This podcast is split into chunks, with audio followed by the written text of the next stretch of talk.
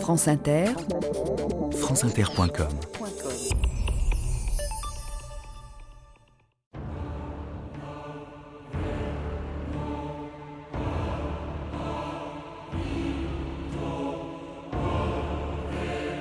La lessive de l'honneur se lave dans le sang. Théophile Gautier, le capitaine fracasse.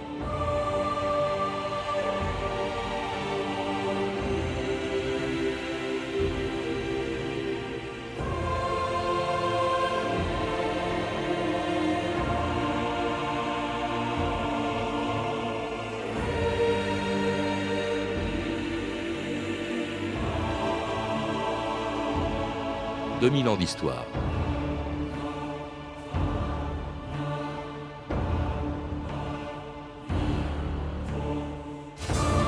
Qu'il soit le moyen de laver un affront, d'éliminer un rival ou de montrer son habileté avec une rapière, une épée, un sabre ou un pistolet, les duels ont fait naguère tant de ravages que dès le seizième siècle, tous les rois de France avaient tenté de les interdire. Mais ni Henri trois, ni Louis treize, ni Richelieu, ni même Louis quatorze n'ont réussi à empêcher leur noblesse de se battre en duel. Encore moins la Révolution, qui en abolissant tous les édits royaux, avait du même coup supprimé ceux qui les interdisaient. Si bien que c'est à partir du dix-neuvième siècle que les duels ont fait le plus de victimes. On croisait le fer pour un oui et pour un non, jusqu'au vingt et un avril mille neuf cent soixante-sept. Ce jour-là, deux députés français s'étaient battus en duel, tout simplement parce que l'un avait traité l'autre d'abruti. France Inter, Jacques Garat, le vingt et un avril mille neuf cent soixante-sept. Un duel a eu lieu ce matin à Paris, un duel entre deux hommes politiques, deux parlementaires connus. René Ribière, député cinquième République du Val-d'Oise, a demandé, on le sait, réparation à M. Gaston Defferre, le maire de Marseille, le président du groupe parlementaire de la Fédération. Il a demandé réparation d'un mot qu'il considérait comme offensant et qui avait été prononcé par M. Defferre hier au cours du débat de politique générale.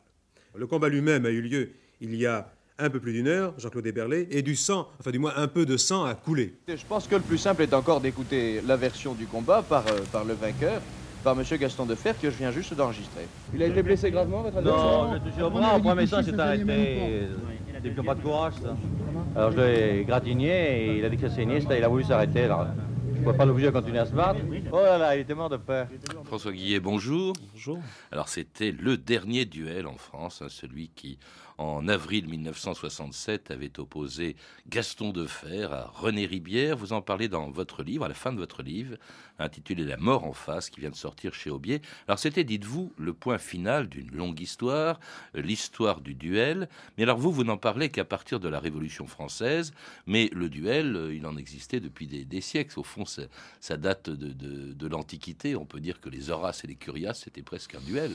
Peut-être. Euh, en tout cas, il est très ancien, il remonte au moins au Moyen-Âge.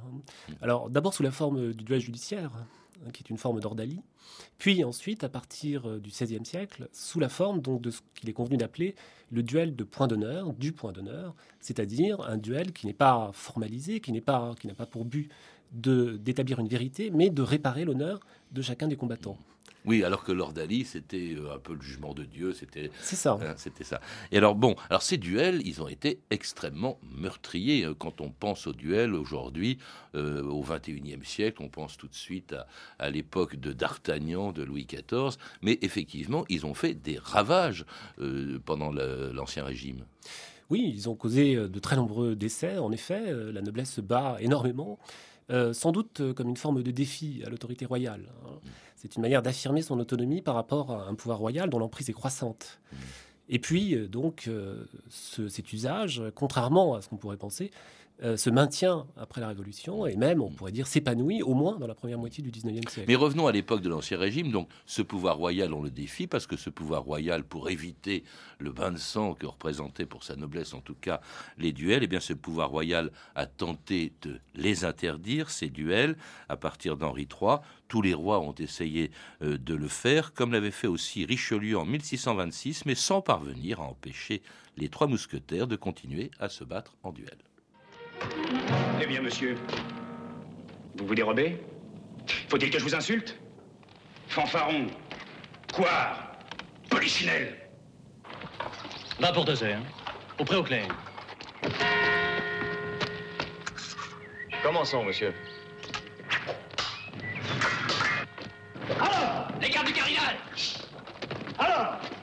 pas ici.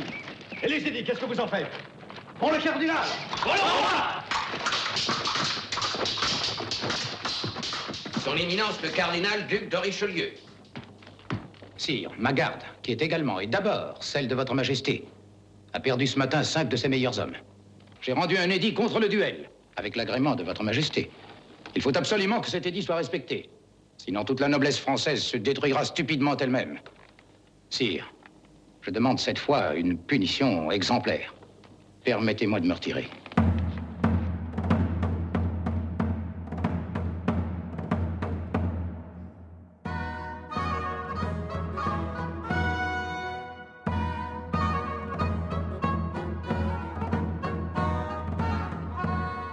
Et c'était Lully, la marche des mousquetaires du roi, à l'époque où Louis quatorze lui-même avait tenté d'empêcher les duels. Je crois qu'il y avait eu onze édits contre les duels. Comment se fait-il que la monarchie n'ait jamais réussi à empêcher les duels ?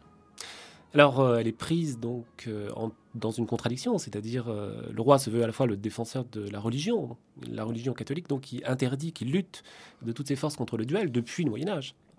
Et puis euh, son rôle donc de protecteur de la noblesse et euh, par là même donc, les édits euh, qui interdisent et qui répriment de manière extrêmement sévère euh, les duels sont souvent peu appliqués, et lorsqu'ils sont appliqués euh, le roi offre souvent des lettres de rémission, c'est-à-dire euh, absolve donc euh, les combattants alors même qu'ils ont bafoué les règles édictées par le roi. Cela dit, il y en a eu qui ont été très sévères. Louis treize, par exemple, a fait décapiter en place de grève euh, Montmorency, François de Montmorency, qui était un des, un des nobles les plus importants de France, parce qu'il n'arrêtait pas de se battre en duel.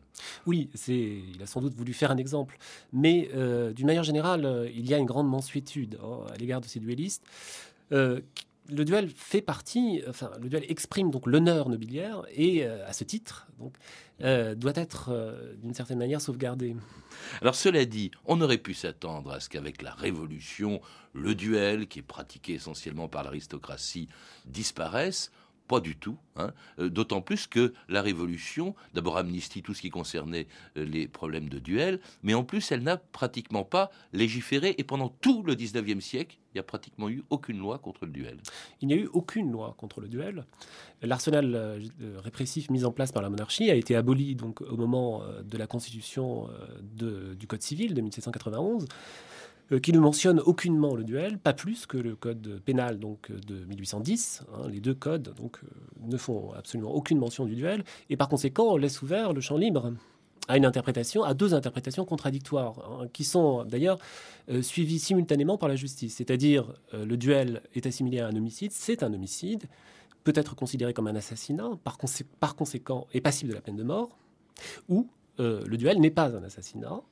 Euh, le duelliste n'a fait que répondre à, à une provocation, a voulu défendre sa vie, il est en état de légitime défense, et par conséquent, il ne peut être poursuivi, d'autant plus que la convention qui règle euh, les modalités du combat donc, euh, suppose une entente préalable. Mmh. Et c'est la position suivie notamment par la Cour de cassation jusqu'en dix-huit cent trente-sept. La Cour de cassation casse systématiquement les jugements Euh, qui euh, condamne les duellistes homicides. Alors c'est peut-être une des raisons pour lesquelles, et ça franchement je l'ignorais avant de vous lire, François Guillet, on dit toujours les duels, c'est, euh, c'est D'Artagnan, c'est les trois mousquetaires, c'est Louis quatorze, c'est Louis treize, c'est Henri trois, mais euh, c'est surtout aussi euh, le dix-neuvième siècle, et avec d'autant plus que, vous le rappelez, au fond c'était un peu le privilège entre guillemets de l'aristocratie, là il se démocratise entre guillemets, puisqu'il concerne toutes les classes de la société. En effet, il y a une revendication universelle à l'honneur. On peut dire que l'abolition des privilèges se traduit par une sorte de revendication euh, qui touche aussi bien donc, euh, ce qui reste de la noblesse. La noblesse, bien sûr, continue de se parer de cette vertu, mais aussi euh, tous ceux qui constituent la classe dirigeante et au-delà, une partie des classes urbaines de la société du dix-neuvième siècle. Alors peut-être aussi que cette pratique du duel qui commence dès le début du dix-neuvième siècle est encouragée euh, par euh, les guerres, de la Révolution, euh, de l'Empire. C'était le cas, par exemple, de deux officiers de l'époque napoléonienne, les capitaines Fournier et Dupont, qui se sont battus en duel pendant vingt ans. Une histoire vraie qui a inspiré une nouvelle de Joseph Conrad et un film de Ridley Scott, Les Duellistes. Messieurs, le général Treillard. Qui connaît le lieutenant Ferraud? C'est Camusard. Le lieutenant Ferraud a embroché le neveu du maire dans une affaire d'honneur en l'espace d'une minute. J'ai un ordre à vous transmettre de la part du général Treillard. Vous devez rentrer au quartier immédiatement et observer les arrêts de rigueur. Vous arrêtez pourquoi? Vous vous êtes battu en duel ce matin. En effet, oui. À vous entendre, le duel passerait pour un jeu paradisiaque. Qu'est-ce que j'ai fait? L'avais-je laissé un mangeur de choucroute essuyer ses bottes sur l'uniforme du septième hussard? Et laisserez-vous baver sur Napoléon Bonaparte? Vous m'avez insulté, Dubert. Vous m'avez insulté, gravement. Je réclame des excuses immédiatement. Non, écoutez, tout cela est ridicule. Dégainez, qu'attendez-vous? Battez-vous, tout de suite. Pour le moment, je suis de service, et vous êtes aux arrêts. Allez! Pour duel, espèce de butin! Allez! Battez-vous tout de suite. Où ça? Dans le jardin.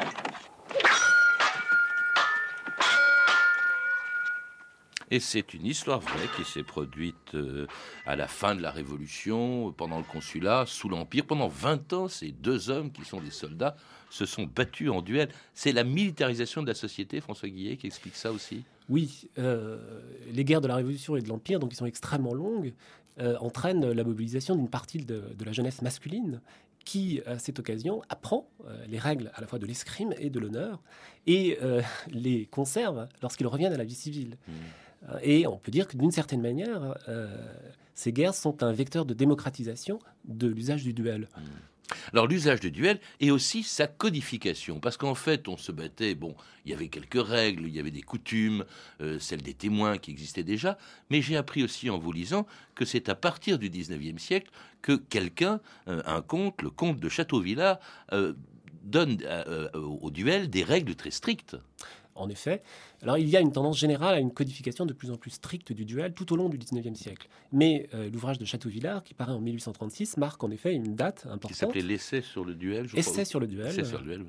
Qui est en fait un manuel du duel. Hein, comment on doit se conduire euh, lorsqu'on a affaire à une provocation, mmh. Qu'est-ce qu'on doit faire, comment on doit se comporter, qu'est-ce qu'il est bienséant de faire ou de ne pas faire. Alors justement, alors par exemple, vous vous rappelez, c'est l'offensé euh, qui choisit le lieu, euh, la date euh, et les armes du duel. Les armes, il faut le préciser, vous le précisez, il n'y en a pas trente-six, hein, il y en a trois. Il y en a trois hein, qui sont considérées comme légales, entre guillemets, c'est-à-dire l'épée, l'épée de combat, qui est assez lourde, hein, une épée en fer, le sabre, qui est utilisé surtout par les militaires, et puis le pistolet. Hein, le pistolet, et non pas le revolver. Hein, uniquement le pistolet. Pourquoi pas le revolver ? Parce que le revolver est considéré comme une arme trop facile, en quelque sorte. D'abord, elle apparaît seulement hein, à partir des années mille huit cent cinquante mille huit cent soixante, et en France plus tardivement encore. Mmh. C'est une le pistolet existe depuis le dix-huitième. Oui. Le pistolet existe depuis beaucoup plus longtemps. Depuis longtemps même. Euh, et puis, euh, d'autre part, donc, c'est une arme à plusieurs coups hein, euh, qui mmh. ne permet pas donc, cette épreuve, hein, cette euh, mise à l'épreuve du courage de chacun des combattants. Il y a une chose extraordinaire d'ailleurs parce que c'est la lenteur avec laquelle ça se passe. Hein. Il y a des règles très strictes. Enfin, il y a plusieurs façons de se battre au pistolet, euh, François Guillet. Alors oui, il y a de nombreuses façons. Il y a le plus courant, hein, c'est le duel au commandement, hein, c'est-à-dire que chacun des adversaires se fait face euh, et euh, a un signal. Donc euh, le directeur du combat tape dans ses mains. Hein, au premier coup, euh, on doit euh, armer son pistolet. Au deuxième coup, on vise. Au troisième coup, on tire. Mmh. Le rituel est donc assez long, hein, dure à peu près peut-être trois minutes, hein, quelque chose comme ça, mais lorsqu'on est face euh, au canon d'un pistolet adverse, c'est extrêmement long hein, et ça demande donc une maîtrise de soi euh, qui est une vertu considérée comme éminemment masculine. Le rôle des témoins là-dedans, je crois qu'ils étaient quatre euh, avec les, pour l'épée et deux pour le pistolet, c'est ça? Alors, le rôle des témoins est capital. Alors, deux témoins en général par, euh, par personne pour chacun des adversaires et ce sont eux qui vont régler les modalités du duel. Normalement, selon Chateauvillard et selon les pratiques en usage à cette époque, les adversaires ne s'impliquent pas directement euh, dans la façon dont euh, le combat va se dérouler. Euh, ce sont des discussions qui se déroulent entre témoins, puis ensuite, les conclusions de ces discussions sont soumises à chacun des combattants qui les acceptent ou non. Mmh. Et euh, parfois euh, qui les refusent, qui demandent des conditions plus sévères, par exemple. Alors, les duels sont plus ou moins meurtriers selon le type de duel euh, qui est pratiqué, qui doit être décidé, vous le rappelez, euh, entre les témoins. Et il y a une différence entre le duel à mort et ce qu'on appelle le duel au premier sang. Le duel au premier sang, euh, ce n'est pas une invention du, du dix-neuvième siècle. Il est attesté dès le seizième siècle. Mais euh, ça veut dire simplement qu'on s'arrête dès que le sang commence à couler. Le duel à mort, c'est autre chose, évidemment. Et il arrive en effet que les modalités du combat prévoit que le combat ne s'arrêtera que lorsque l'un des adversaires sera mort. Alors ce qui ne change pas, ce sont les raisons pour lesquelles on se bat. Hein. Euh, y a toujours l'honneur. Hein, le point d'honneur, comme vous le disiez le tout à l'heure. Le point d'honneur, donc, hein, qui est une, une sorte, quelque chose qui mêle euh, deux notions euh, assez distinctes, c'est-à-dire euh, l'honneur privé, hein, l'honneur privé, euh, ce qui concerne sa personne, sa famille, et puis euh, l'honneur public, en mmh. quelque sorte la réputation.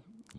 Et ça correspond à deux types de duels que l'on trouve très fréquemment tout au long du dix-neuvième siècle, c'est-à-dire donc des duels publics, hein, qui mettent en cause des personnalités publiques, et puis des duels de nature privée, donc qui mettent en cause euh, des personnes qui ne sont pas forcément connues, mais qui vont agir donc pour des raisons privées qu'ils ne souhaitent surtout pas dévoiler. C'est à cause d'une lettre que ton mari m'a provoqué en duel. Mmh. Il, il y pense toujours? Plus jamais. Mais rassure-toi, elle n'est pas éternelle. Moi non plus. Si nous nous battons en plus. J'ai quelque chose à vous dire, Kontanski. Nous allons pouvoir régler notre affaire plus vite que je ne l'espérais. D'accord. Où et quand vous voudrez. Respectons la convention. À l'aube, dans le parc. Cela vous laisse le temps de vous trouver des témoins. Étant l'offensive, j'ai le choix des armes. Ce sera le sabre. Le sabre, oui. Oui. Oui. De cavalerie. Cela vous pose un problème? Non, non. Le sabre.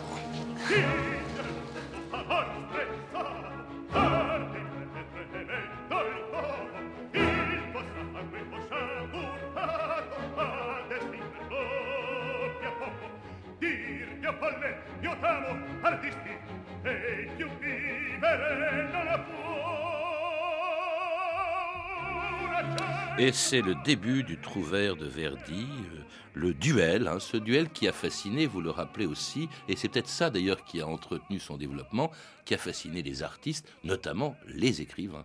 Bien sûr, les écrivains qui inventent le, donc, euh, oui. le, le roman de cap et d'épée, hein, dont l'acception, le terme donc, qui est utilisé est accepté par la, l'Académie française à partir de dix-huit cent trente-deux.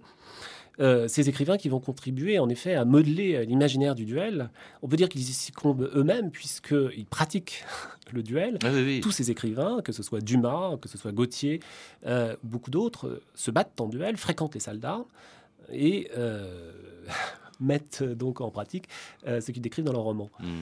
Oui, ils le mettent en pratique, ils se, ils se battent, et parfois ils se battent euh, férocement. Enfin, je veux dire, il y a eu, il y a eu pas mal d'exemples. Il y a eu Pouchkine qui est mort euh, dans un duel en dix-huit cent trente-sept, par exemple, François Guillet. Oui, il y a eu beaucoup d'écrivains, il y a eu aussi beaucoup d'artistes. Il y a eu aussi, euh, par exemple, un mathématicien comme Évariste Galois, hein, qui est vraiment une figure romantique, mort alors qu'il n'avait pas encore vingt et un ans, euh, et mathématicien de génie qui a eu à peine le temps donc de... d'écrire ses théories avant de succomber à un duel. Donc, euh... Et il y a eu un publiciste aussi. Alors vous dites que c'est un duel qui a très profondément marqué le, le dix-neuvième siècle parce que au cours de ce duel, euh, eh bien, il y en a un qui est mort qui était Émile de Girardin. Ça, c'est un duel qui a, qui a traumatisé, qui a remis en question même le duel. Oui, alors c'est le combat donc entre deux journalistes, Armand Carrel, donc un directeur du National, et puis Émile de Girardin, hein, qui euh, donc euh, qui se battent alors pour des motifs euh, sans doute euh, publics, c'est-à-dire une rivalité entre deux journaux, mais aussi sans doute pour des, des motifs privés. Il y aurait eu une allusion d'Émile de Girardin au fait que euh, Carrel avait une maîtresse, enfin, peu importe. Mais euh, ce duel a un immense retentissement parce qu'Armand Carrel est une grande figure républicaine et euh, son enterrement va être suivi par plusieurs milliers de personnes. Il donne lieu à des discours. C'est une véritable cérémonie politique euh, qui permet donc euh, au camp républicain hein, de se retrouver hein, et de manifester son unité. Il y en a qui sont, qui sont assez drôles aussi. Vous citez par exemple Sainte-Beuve hein, qui se battait, qui s'est battu. C'était un, un duel au pistolet et il a, il a gardé son parapluie. Oui, parce qu'il pleuvait en effet. On peut trouver aussi euh, l'exemple de... Il pleuvait, je crois même qu'il avait dit « Je préfère être tué que mouillé ». Voilà. On trouve aussi euh, quelqu'un comme euh, Benjamin Constant qui se bat dans un fauteuil. Par mmh. exemple. Alors cela dit, il n'y a pas que des écrivains ou des journalistes qui se battent. Il y a aussi des hommes politiques, hein. Et, et qui se battent pour d'autres raisons. Là, cette fois-ci, c'est plus pour l'honneur, c'est pour la défense de ses idées. Ça, c'est un nouveau type de duel qui n'existait pas au dix-huitième. En effet, hein, c'est ce, ce type de duel se déploie avec euh, le développement d'une, ce qu'on appelle un espace public, c'est-à-dire un lieu où se confrontent les idées, avec l'instauration du système parlementaire, avec l'essor de la presse. Donc, il y a une manière de régler donc, les conflits qui naissent de cette, dans cet espace public. Euh, et euh, le moyen qu'on va utiliser, qu'on va privilégier, c'est le duel. Mmh. Alors des duels, et puis alors, on, on pourrait s'attendre à ce que, comme c'est quelque chose de très traditionnel qui remonte à l'Ancien Régime, on pourrait s'attendre à avoir plutôt des hommes politiques de droite se battre en duel. Il y en a eu d'ailleurs, il y avait Déroulède par exemple, euh, il, y a, il, y a eu, il y aura plus tard Tixier-Vignancourt, mais pas du tout. Le, le duel euh, n'est ni de gauche ni de droite, il est les deux. Beaucoup de, de socialistes, de républicains se battaient en duel au dix-neuvième. En effet, un des principaux représentants hein, de ces hommes politiques duellistes, c'est notamment Clémenceau, qui se bat à de très nombreuses reprises, donc qui est un radical, on pourrait dire d'extrême gauche, au moins au début de sa carrière, et qui n'hésite pas donc à croiser le fer ou à tirer au pistolet. En fait, l'honneur est une valeur largement partagée au sein de l'hémicycle, mmh. euh, et euh, Il y en a... à une époque où on distingue mal, il faut quand même le souligner, euh, ce qui relève du domaine privé de ce qui relève du domaine public. Mmh. Attaquer quelqu'un sur ses idées, c'est aussi l'attaquer sur sa personne. Dans, dans le domaine politique, il y en a un qui était très connu, qu'on appelait... l'homme aux vingt duels, c'était Henri Rochefort. Alors lui, il décommissionnait. En effet, Henri Rochefort, donc principal opposant euh, pendant le, le Second Empire, mmh. qui se bat à de très nombreuses reprises, en effet, enfin, et qui va finir par euh, abandonner après avoir été blessé deux fois. Mmh. Euh, Et puis alors des socialistes, hein, euh, Proudhon, euh, Jaurès en, en mille neuf cent quatre. Et cela d'ailleurs pour Jaurès au début d'un siècle euh, où les duels vont progressivement disparaître et cesser même d'être pris au sérieux, comme celui qui en mille neuf cent cinquante-huit avait opposé le marquis de Cuevas au danseur et chorégraphe Serge Lifar. Premier acte d'un ballet duel à sensation, une usine au point du jour. Après avoir déposé ses emblèmes, Serge Lifar esquisse quelques entrechats préliminaires. Arrivé en carrosse de l'irréductible marquis de Cuevas. On flambe prudemment les épées. Quadrille des témoins, dernière recommandation, en garde, messieurs. Ici, il convient de changer de ton. Le moment est pathétique, car une maladresse